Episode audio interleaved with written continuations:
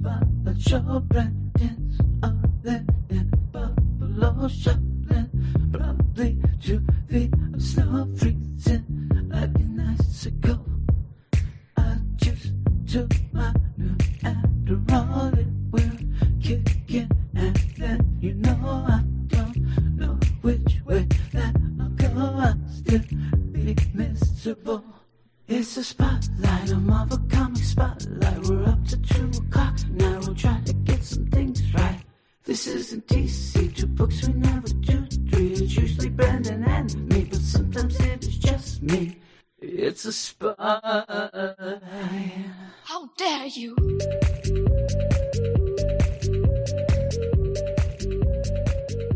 Ah, yes, how dare you? This is a spotlight, and it is episode 162 of the Weird Science Marvel Comics podcast.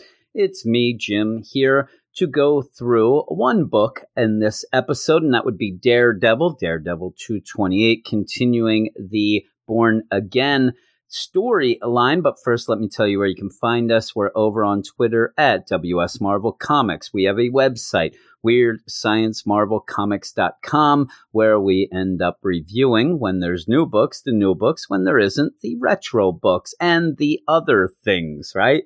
The retro books and the other things. That's what we do around here. We also have a Patreon account, patreon.com slash weird science, where we do a whole bunch of things Marvel Comics, DC Comics. So if you want to support us and get a ton of shows, usually at least one show a day, if not more. I'm recording this right now already having recorded a episode of my Marvels podcast, the Kurt Busiek, Alex Ross book. I am almost done. I was doing the penultimate issue on that today and also continued uh, my Black Widow podcast because this month on the Patreon, on the Marvel side, it is Black Widow month.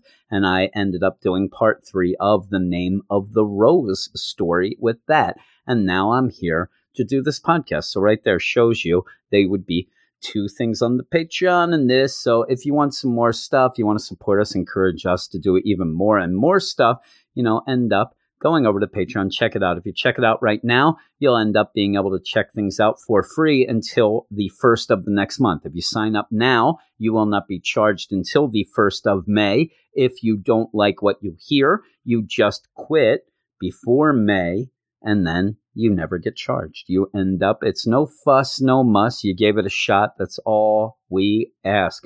But I am here to ask you, you like that Daredevil, does you?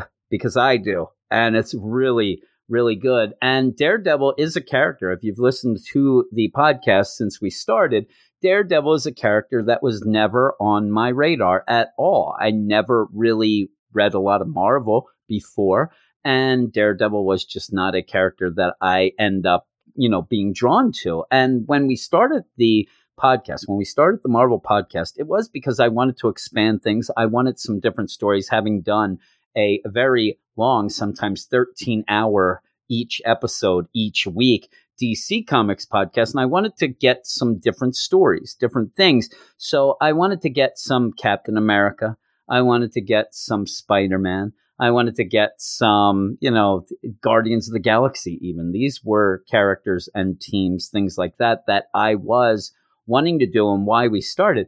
But yet, Chip Zdarsky made me a Daredevil fan. And from that, and talking about it a lot on the podcast, people would say, well, you like Chip Zdarsky. He's fine enough, but he ain't no Frank Miller. Nobody's uh, Frank Miller, and you got to read Frank Miller's Daredevil, all those things. I, I tell you that tons of people would tell me this. And again, doing all these podcasts and stuff like that, end up not having a lot of time to go back and read things and get into. So what I end up doing is you have to force it into being the work, right? So I don't have spare time to necessarily read a ton of other books. But if I make it part of the podcast, then I have to do it. And that's why we ended up doing this. We ended up having a bunch of other things with Daredevil for the Patreon, even, but for this regular show, while we're not getting new comics, I wanted to talk a little Daredevil and pick the Born Again story to start with. and it's awesome. It is so good. I mean, it is beyond just good. It is great, and I, I am having a great and fun time uh, reading it and now talking about it. It is the issue called Purgatory. It is Daredevil number 228, Purgatory. It's written by Frank Miller, pencils by David Mazzucchelli. I just like saying it like that. Colors and inks by David Mazzucchelli and letters by Joe Rosen, and edited, just as an aside, by Ralph Macchio, not the Karate Kid. And if you remember, the last issue ended with, with a little bit of an explosive cliffhanger, right? Dynamite! indeed, JJ. You ended up having Matt go home after his life is just being destroyed. It's being ripped apart as Kingpin knows his secret identity and has taken the time, taken months and months, six months to set up this pretty much airtight destruction of Matt Murdock. In this issue, you even get the deal where it's a it's a really neat line where you have Frank Miller have through Kingpin thinking, and it's more of a narrator telling you what Kingpin's thinking, and says, you know, Matt Murdock, Daredevil, hasn't really done that much bad to the Kingpin. He's been a nuisance. And I really like that. To, You know, almost like it, it, ends up making the Kingpin so much of a worse guy, so much more of a villain that I can only imagine if it was somebody. And just the idea that the Kingpin still just thinks of Daredevil and now Matt Murdock as just a nuisance, just, you know, a little fly that you swat away. But he's having so much fun it, ripping his life apart. And while he was doing this, you see a little more, a little more opens up where Kingpin, as he was doing this research and as he was meticulously planning this whole destruction, also was seeing that Matt Murdock was a little mad before. He was a little bit wacky. He was a little bit crazy before. And so he's having glee just destroying, just destroying his life. Now you start off not with Matt, not with Kingpin. You start off with Glory and Foggy, and they are at Foggy's apartment. This is the thing that is driving Matt nuts again, even though Glory broke up with him and he hasn't been a good boyfriend anyway. Well, Foggy's trying to change a light. And of course, you have Glory. Ye be careful now, Foggy. Ye old light bulb and he, ends up he ends up getting shocked. I think that he was just shocked at, at all these yees again. I mentioned it last ish episode.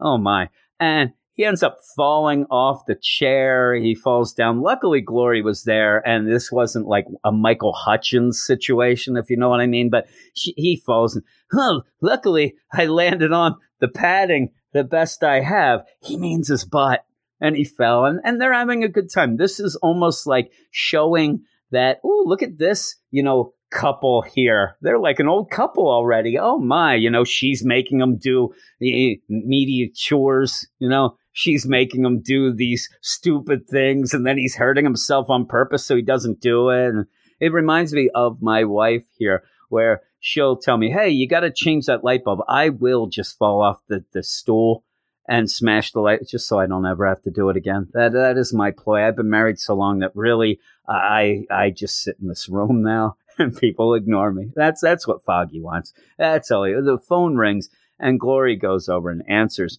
She's like, "What? Yeah, oh no!" And she starts crying and what's going on, Glory? What's going on? It's it's fo- it's Matt Foggy, and he didn't make a sense. That's how it's, he says it. It makes me laugh. I love the dialogue in this issue makes me laugh so much. And all the fun that I have with Glory and her yees and her, it didn't make us.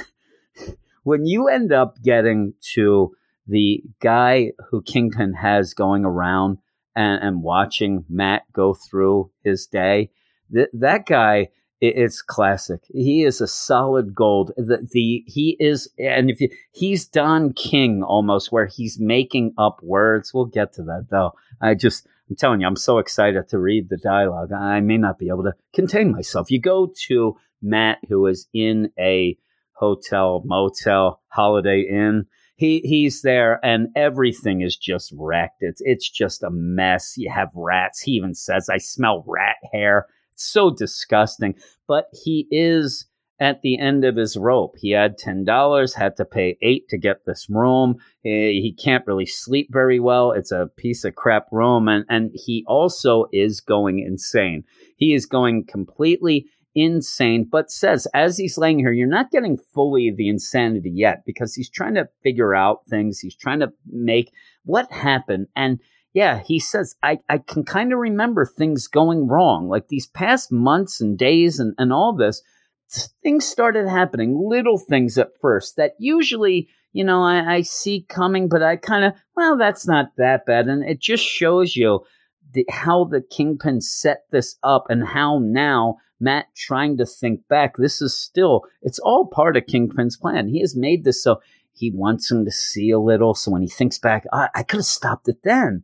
And then a little more like, are these connected? Like that happened and then that happened. Then it's getting bigger and bigger. And yeah, then you get the ideas. Oh my God, I, I don't have electricity. Wait a minute. My phone, my phone is turned off. And then wait a minute. My, my apartment got blown up. I mean, I think there's something wrong here. I think that my life is being targeted by somebody. And he starts to blame everybody. It's foggy. It, it, I know it is. It's it's the cops. Oh man, it's the Avengers. Like he's probably just blaming. It's Jim. I know that that stupid podcast. I'll get him. And then he has to keep pulling himself back. No, no, no. It's the kingpin. I, it's kingpin. Whatever's going on, it's kingpin. I have to. I have to remember that he bribed and threatened people. He got my identity. He did this. Come on, just stay focused. We have to get the kingpin. And, and, you know, I could go and I could go right there, walk right up to him and kill him. I'll just kill him dead.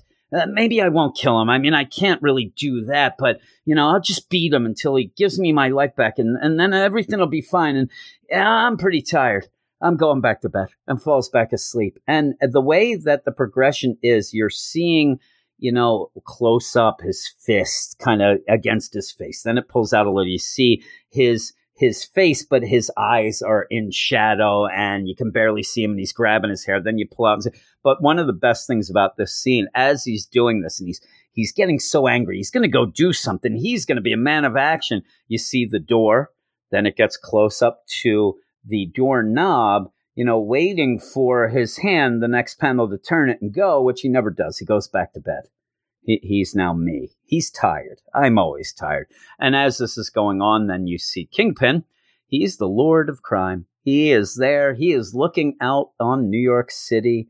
The world is his oyster. He's a humongous man. I like here when I'm looking at it when I first saw it, and you end up having a shadow on the floor from his shoes and going back. I thought he was on roller skates. I thought that was a really odd choice for Kingpin, but hey, he could do what he wants. He's not on roller skates. It is just a reflection, but hey, uh, yeah, and he's saying, you know, he's a guy who has put together this city. New York City depends on the kingpin and not just depends on the kingpin on doing his good things but also his bad. His you know organized crime is now set up in a way that helps the city overall. There's no warring factions. Everything's business. And even the thing the thieves the extortionists the murders all at his command that is what's making the city and also what has inspired because i think that at this point kingpin is a guy he needs inspiration. He is the Tom Brady of the Marvel Universe here, where he needs something new, challenge. He needs to. So going to Tampa Bay, that reinvigorates him. Kingpin messing with Matt Murdock is giving him a reason to wake up in the morning. He is enjoying himself. He is now, everything smells a little better. His cigar tastes a little better as he's going. And he thinks about it. And this is where I said at the beginning as Daredevil, Murdock had cost him little, but hounded him, annoyed him as a fly would. And it's a really good way of showing, you know, we think of Daredevil as the be all end all. Oh man, you know, Daredevil, he takes the kingpin on. He's going to do that. Uh, but the kingpin doesn't even think of that now. Now he might be thinking it in a little bit of a, you know, a rosy, red rose deal of the thing because of the idea that he has Matt you know, pretty much under his thumb and things. But he's like, now with all the joy of a malicious child, the kingpin tortures the fly.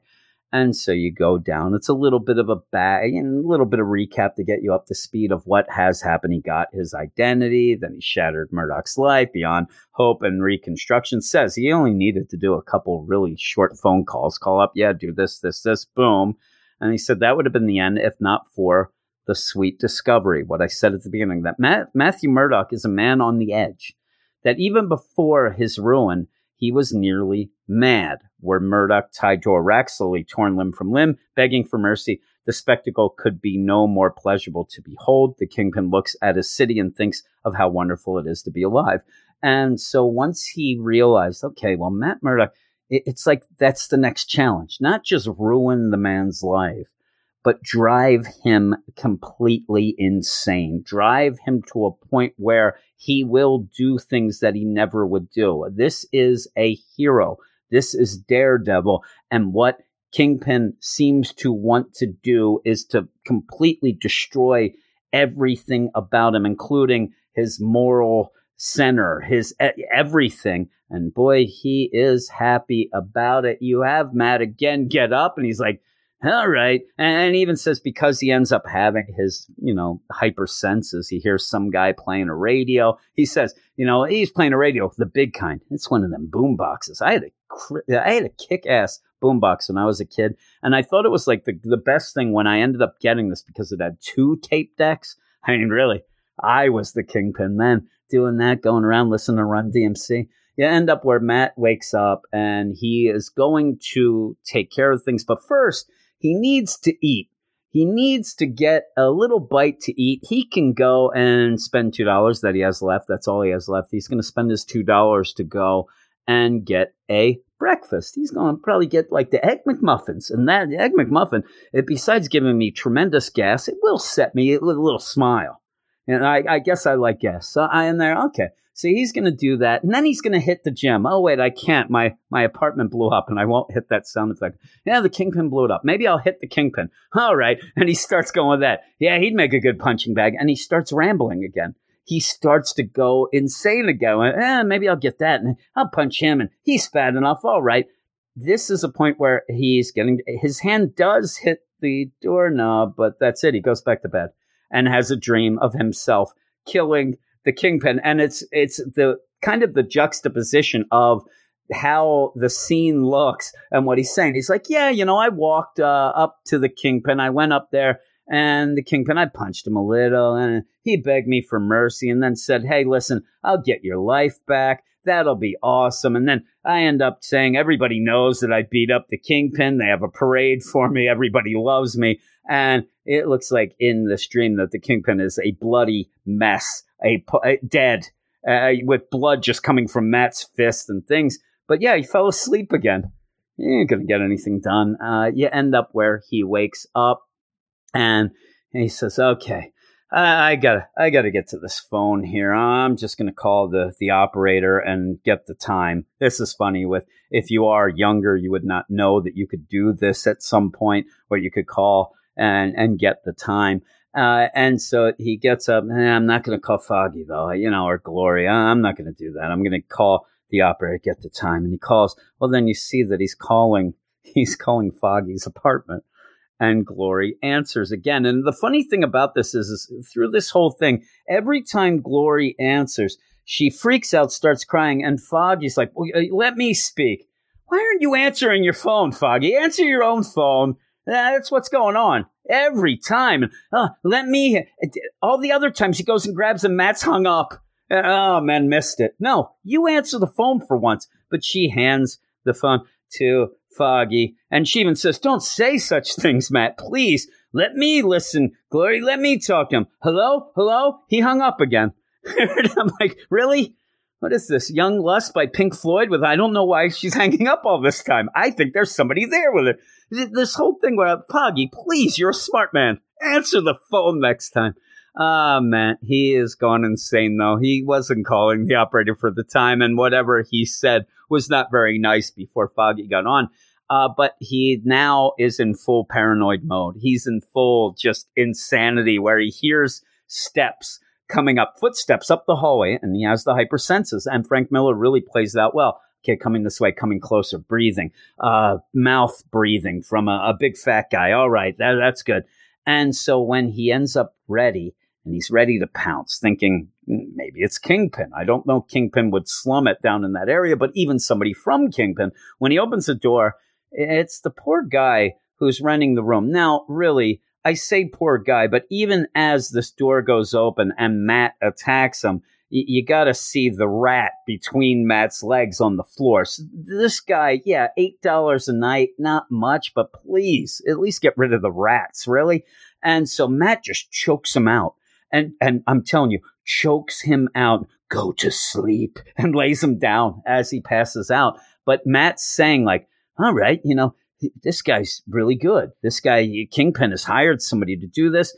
He sounds and smells just like the kind of phlegmy cigar smoking pig who'd run a dive like this, but he, he does. And all right, yeah, dribbles spit on me. He's pretending to faint. Oh my, this guy really plays it up. This guy must have went to Juilliard, lays him down and goes. And then Matt says, you know, no point in question him. I know who sent him. It was the kingpin. And goes off. This guy is going to wake up like, what the hell happened? Uh, because and he was only there knocking and saying it's that the time has come. It's noon. You got to get out. Eight bucks or go. And so Matt chokes him out and leaves, pretty much convinced that this was a guy in disguise who was sent by the kingpin. Uh, so you go back then to Kingpin, who is working out, and he he is a, just a behemoth of a man. And yeah, he's a big man.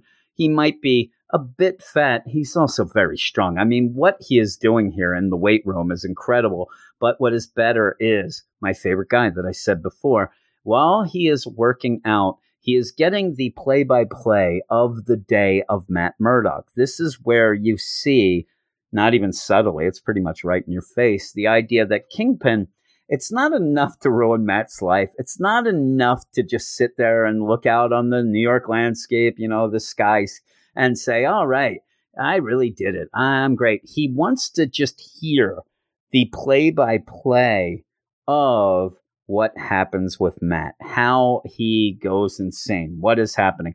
But the best is this guy who is going to give him the play by play, who is a Don King esque guy because he just makes up words. I like his checkered suit too, as his coat. And he, it's not enough to say, you know, hey, you know, there, Matt was pretty mad. You know, he's, no, it's, hey, you know, I followed him up there to the D train and he was like a man repossessed.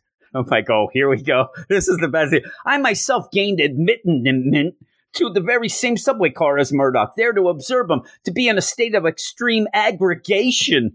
And then while this is going on, you, you, just have he's just going. He doesn't correct him or anything. It's just he, it's such a great where he's like, and then we proceed without incitement to the Pennsylvania station stop. Kim going like, all right, and keep going. I like the way you tell a story. You, you know, you really paint a picture here. And he's like, okay, then you get the three Utes who board brandishing 9mm handguns of the street variety, loudly declaiming their intention of depraving the passengers of their personal effects. Uh, it's so good. And then you go to the scene. At, at all this point, he's talking to Kingpin, but you go to the scene with the continuing narration where an elderly guy gets up and attempts a frantic disembarkation.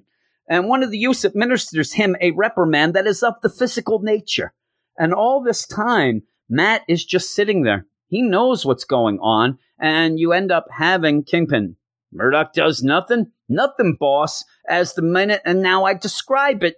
And then he just keeps going with this stuff, and the, you know he's going to cost them, and you end up having these kids. You know, everybody, we got these bags. Everybody, put your valuables in do all that and it'll be fine. Do you know that? Well, you do see too, you have to remember that this guy is also on the train. He is watching this. He's kind of across from him as this happens.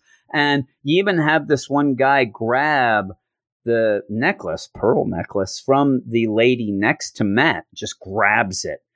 And he's like, you know, he didn't do anything. Like, no, Murdock seems unappreciative as to the communal predicaments. And so he's just there until this punk ends up putting the gun right to Matt's face. And then he says, It is not until he himself faces the business end of one of the aforementioned described firearms that Murdock manifests combat acumen of startling proportion and leave us say his response is extreme. And yeah, he ends up just beating the crap out of all of them. And, and Kingpin says, I want every detail.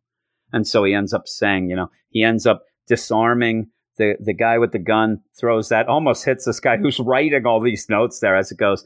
And yeah he's like uh, suffice to say the youth suffers damage of a structural nature to his wrist. And then he just beats the crap out of the guy ribs kicks him in the face. He says he hears something pop. His jaw pops like a coke bottle bursting.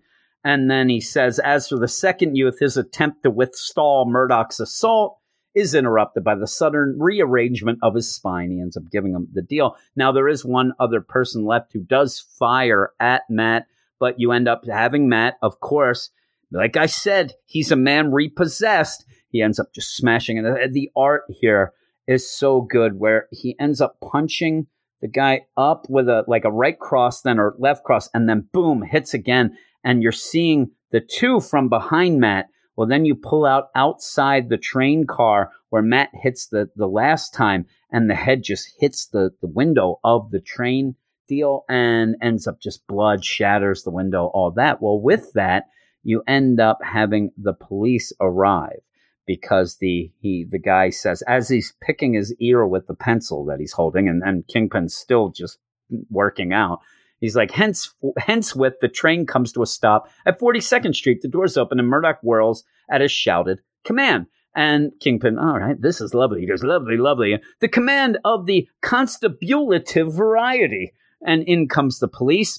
Matt attacks the police and ends up just boom and says, ferocious, stupid, every man his enemy. And Kingpin's done. He's got his towel around. He's like, you know what? You are a blessed man you uh, you also have a way with words, my friend. I mean, you are the best. You're the great. But I envy you. you you're a blessed man. You actually got to witness the death of a noble man. You just witnessed a great man just go and just fall. A fallen angel he is. And he says the pleasure of his coming attack will be nothing compared to this.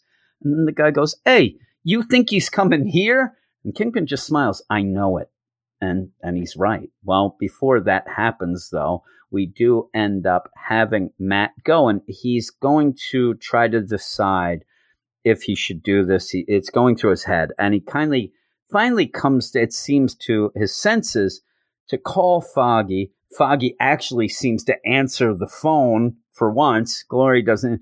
And he's going to discuss this with Foggy, you know, his best friend, and he's going to kind of get it. He's like, Foggy, it's Matt. Don't hang up. I need your help. I think I'm sick. Something's wrong. It's something with my mind. I just beat up a cop. I know. Yeah. What?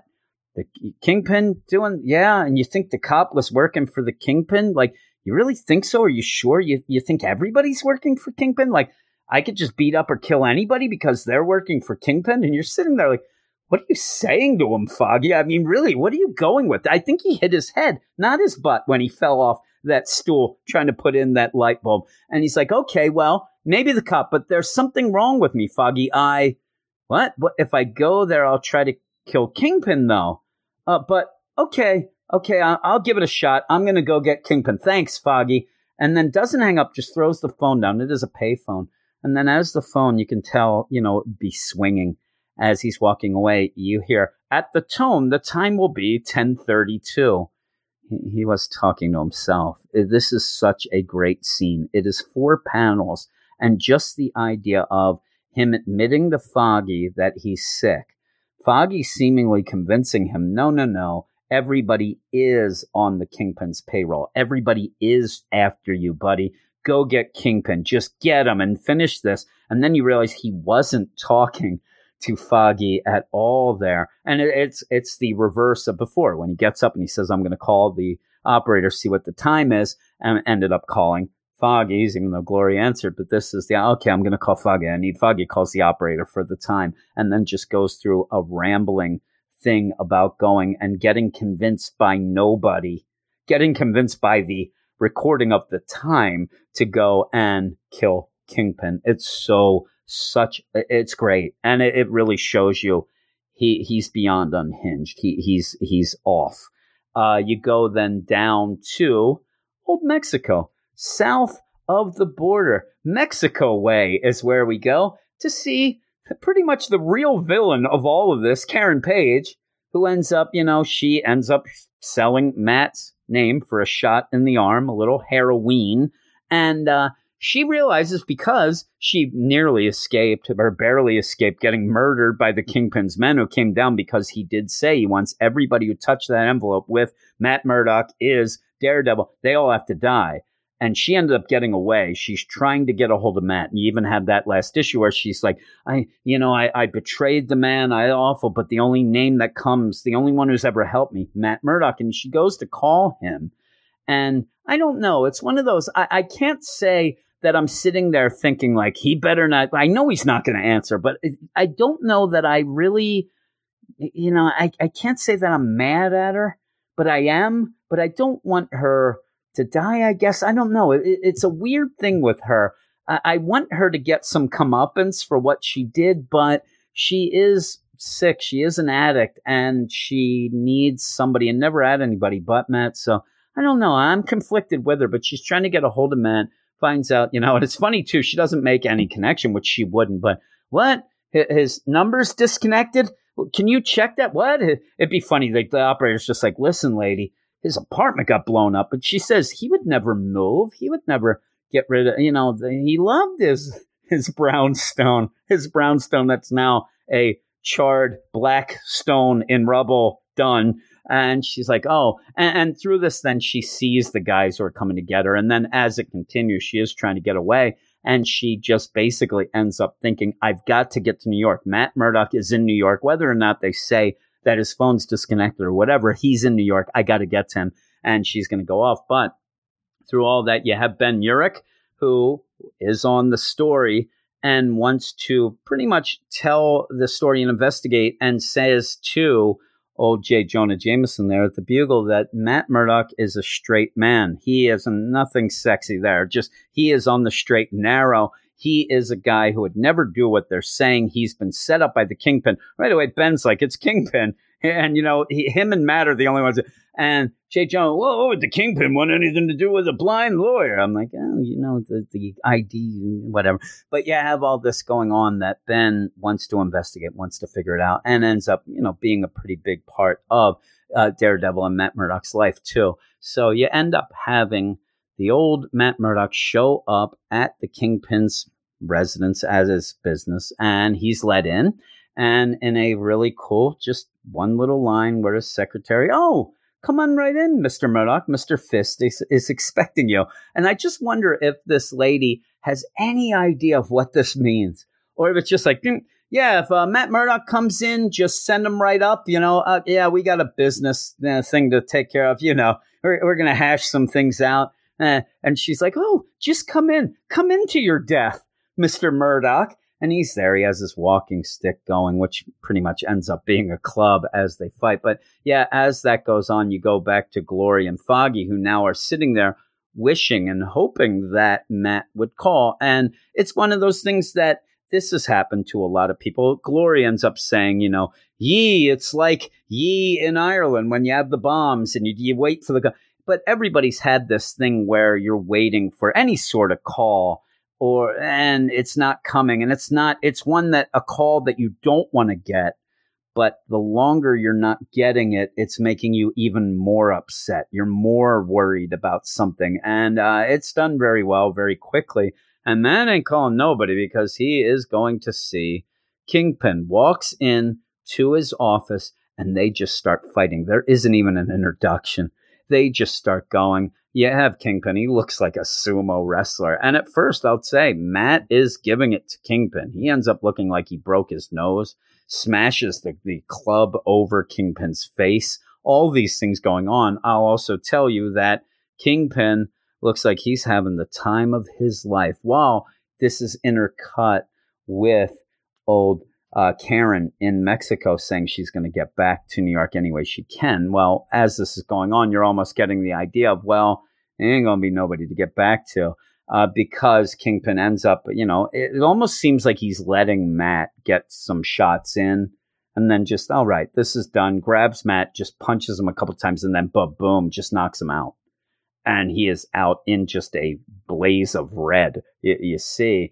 And so through then you have narration in the scene where it cuts to a taxi cab that looks like it has been driven off a pier and crashed in the bay. And that's exactly what happened. And what you ended up doing is Kingpin says, I, you know, in his narration, he could have killed him. He could have just, boom, he's dead. There you go. Well, of course, bad guys don't do that in comics or, or movies. You, you know, you want to have it, you want to savor this. So they end up with this whole deal where, and he does say, if I do kill him here, that could cause me some trouble. I don't need trouble. Kingpin's a smart guy. He figures things out, except in the Chip Zdarsky deal where he's in the bathroom killing people, uh, you know, at the Stromwyns. But they, even so, you end up here with the old taxi there because Matt's in there and they ended up the poor taxi driver that had this taxi just it's like that random deal and, maybe this is what's happening when you end up having these unsolved crimes and mysteries that are on all these true crime podcasts. What it really is is the kingpin killing people because they end up going and grabbing this guy who's just he's just driving his cab. He's just trying to make a living. They beat him to death with Matt's club. Then they get Matt. Now that guy's dead. You know, his family, they'll never know the real truth of what happened because then they get Matt and he's unconscious. They put him in the cab. They pour whiskey all over him. They throw whiskey bottles there and then drive it right off the pier. And in the meantime, they've also corroded the door and the seatbelt with a chemical that's going to look like it is rust by the time he is found. So when they go and look, it's like, okay, well, he just crashed. Why didn't he get out? Well, I don't know. But right now, because it's underwater over this amount of time, it's already starting to rust. But it is sealed, so he can't get out. But what happened is Matt ends up waking up. But this is where Kingpin, when he's talking, he's like, okay, he's got to wait now. They have to find this cab. He can't be the one to call it in. He can, hey, uh, I, I, heard some cab go into the water. I don't know.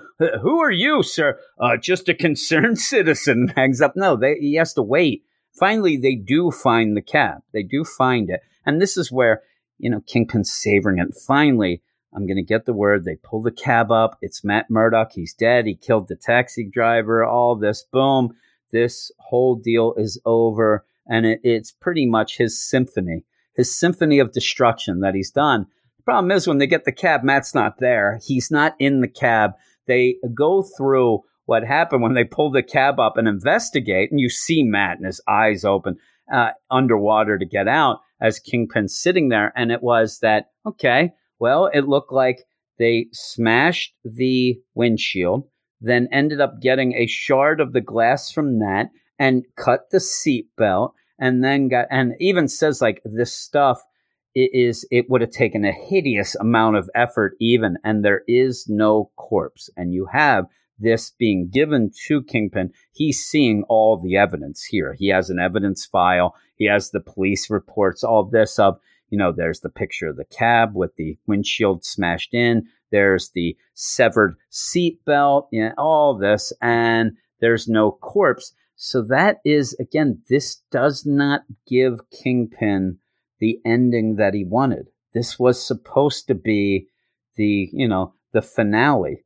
of this whole work of art. This was going to be the encore, even where he said, okay, Matt Murdock dead. This is great. Let's get on with this. I don't have to be obsessed anymore, but there's no corpse. And it says that the, there's no corpse. And then you see Kingpin's eyes close up next panel. There is no corpse. And now he's standing looking out at the skyline again, the New York City skyline, as he was before, all happy, everything bright. Himself, oh, it's I, I love getting up in the morning now. Well, now it looks like it's dark at night. Everything is faded. And then just says again, there is no corpse. And now he's mad again. Now he is triggered and he is going to be pissed. And you see the next deal with next pariah, but you do see Matt dripping wet going into an alleyway. And yeah, we go into the next issue. The next issue has a lot of big things happen. A lot of big things happen with Matt and his personal life and things like that. So I can't wait to get to it. But this one, again, this is a 10 out of 10. It, it really is. I, I really can't find anything wrong with this story at all so far. Just the, the the breaking down of Matt and Kingpin just loving doing this and then pretty much using this as a game at points. And then at the end, he he didn't win. And so the game goes on, and now you gotta, you know, it ups the ante and all this stuff. But it's it is really good. It's really good. Yeah, I just I, I want Foggy and Gloria just sitting there looking at the phone the whole time, and then that that guy who did the report. I need him to start doing reviews on our site. I just that was the fantabulous version of the meticulously done all this.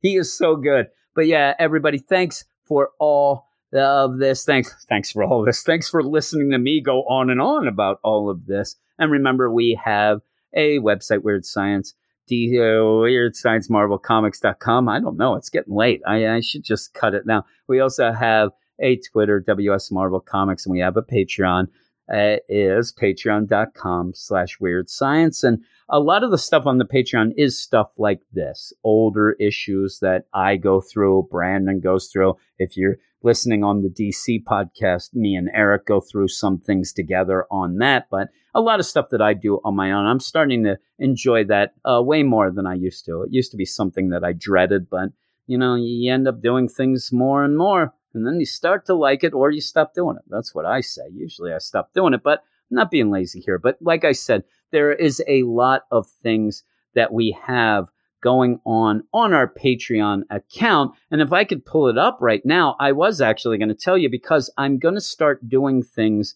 each day. And I don't know if this will intrigue you, but I'll go through this. If you do go onto the Patreon starting next week and then going on to the future from whenever, uh, Manga Monday, I have where I talk about a manga or an anime as well. That's one of the theme days. We have a two for Tuesday. On Tuesday, I will be doing a show where I catch up on a Marvel DC or indie book, two books on each podcast, something like I've been doing as a daily show that I end up figuring I'll continue on with that. On Wednesdays, we have the terrible, horrible, no good, very bad Wednesday, where we have certain podcasts. We have a podcast that's based on villains, just a story about a villain. We go through that issue and stuff. We have a good bad podcast where I talk about an issue that's so bad it's good. I've been doing Batman Odyssey by Neal Adams for a while now, so I'll figure that out or finish that. Slam Bradley podcast where it's the Detective Comics Slam Bradley stories before Batman shows up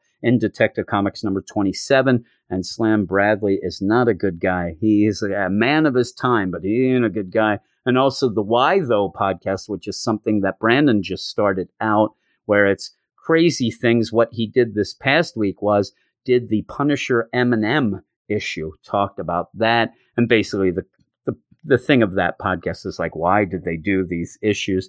Uh, Throwback Thursday, where talk about older issues, a back issues podcast, the Marvel event podcast, where I'll be finishing this month. I'll be finishing the original Clone Saga from Spider Man. We have a new 52 review show that we have at the DC side and a Silver Age podcast where I go through a Silver Age issue. And, you know, there's some goofiness there. And then Casual Friday is just anything else, including I have a comic cartoon show. I have a show that I have with my wife. I have a history show called Effed Up History and then anything else that pops up. But hopefully that didn't confuse people and get everybody upset. But I just wanted to show just right there each day, you get at least those podcasts and then even more on top of it, including a Marvel uh, spotlight where me and Brandon talk about two books every Wednesday night. We have just a bunch of stuff. So, hey, just give it a shot, please. It'd be great. And if you like it, you like it. If you don't, that's fine. At least you gave it a shot, and I know. And if you don't like it, let me know why, and maybe I can change some things, make it better. But thanks, everybody. I'm going to start uh, going to bed now. I was just going to say, I'm going to stop rambling. I say start. I don't know what I'm saying. All right. I'm going to get out of here. Thanks, everybody. I'm going to be doing the next episode, will be the end of the Days of Future Past, the Uncanny X Men story. Then I will have my X Men recap this coming weekend. And then we will have the regular show, which I think for now in the near future, we're going to have on Tuesday to kind of fit all these things in as well. So hopefully you will enjoy all those, and I'll talk to you later. Welcome to Sexy Time with a Coffee Hunter. Today, you'll be hearing a scene from Daredevil issue number 610 from 2018. Elektra. In my life, I'm lucky to have loved, but I've never been lucky in love. That goes double for anyone who's ever had the misfortune to love me. But Elektra, if anyone understands what it means to be with me, it's her. She paid the price, the ultimate price, and yet she came back. She's here. I should know better. There's a reason we aren't together, why we could never make it work. But right now, I can't remember what it is. Nor do I particularly care. A sound, and I'm awake. In all the world, no one sleeps lighter than Matt Murdock. Elektra's gone. All she left me was her scent, evergreen and blood in the air before a storm.